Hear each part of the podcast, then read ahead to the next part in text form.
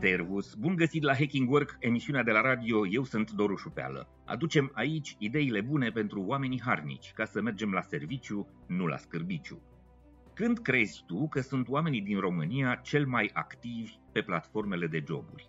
Când crezi tu că se ocupă ei să își actualizeze CV-urile, să observe ce joburi noi au mai fost publicate, să se informeze despre angajatori și să candideze la posturile care li se par atractive? Aș fi tare curios de răspunsul tău, dar încă nu putem avea atât de multă interacțiune în emisiunile noastre de la radio. De aceea o să-ți dau eu răspunsul care poate o să te surprindă. Ziua de luni, la orele dimineții, între 8 și 10, este intervalul perfect pentru a găsi cei mai mulți candidați prezenți, activi și interesați pe platformele de joburi. Fie că vorbim despre LinkedIn, despre eJobs, BestJobs, OLX și toate celelalte platforme unde companiile și recrutorii publică anunțuri de angajare, cea mai înaltă rată de activitate și de eficiență în interacțiunile cu candidații se atinge lunea dimineața, iar în zilele de marți și miercuri, tot între orele 8 și 10, prezența oamenilor pe canalele de recrutare online este aproape la fel de intensă. Practic, dacă vrei să ai un număr mare de candidați și un procent bun de calitate a candidaturilor, este ideal să publici anunțurile fix la început de săptămână, la primele ore.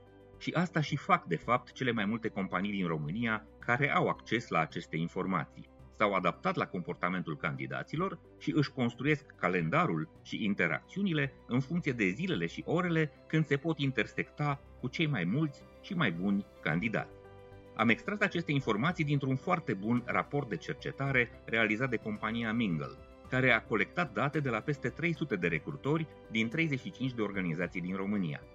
În același raport se precizează foarte limpede că vinerea și în weekend activitatea pe aceste platforme este foarte redusă și că este păgubos să încerci să publici sau să găsești un job nou la care să fii între primii candidați la final de săptămână. Ce înțelegem noi de aici? Că angajații nemulțumiți de actualilor angajatori nu au niciun fel de problemă de etică sau de conștiință, folosind orele când teoretic sunt la serviciu, nu pentru a munci, ci pentru a căuta un alt loc de muncă. Mi se pare limpede că acești oameni nu sunt de fapt la serviciu, ci sunt la scârbiciu, adică sunt într-un loc de muncă de unde vor să plece repede. Și în loc să-și vadă de treabă, așa cum se așteaptă actualul lor angajator, ei stau pe internet căutând următorul angajator sperând că va fi unul mai bun.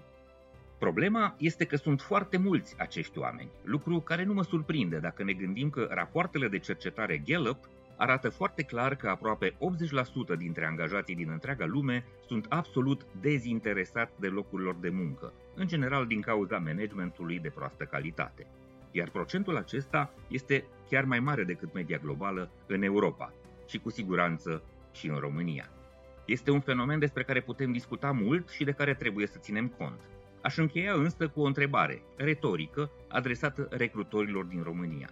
Dacă știi că ai tăi candidați au aplicat în zilele și orele când teoretic erau la serviciu, ce te face să crezi că după ce îi angajezi, vor renunța la acest obicei și vor munci cu drag și spor pentru al firmei tale viitor? Cam atât pentru astăzi. Eu sunt Doru Șupeală și îți mulțumesc că urmărești Hacking Work atât la radio cât și online cu podcast, newsletter și articole pe blog. Să ne reauzim sănătoși, voioși și mintoși. Servus!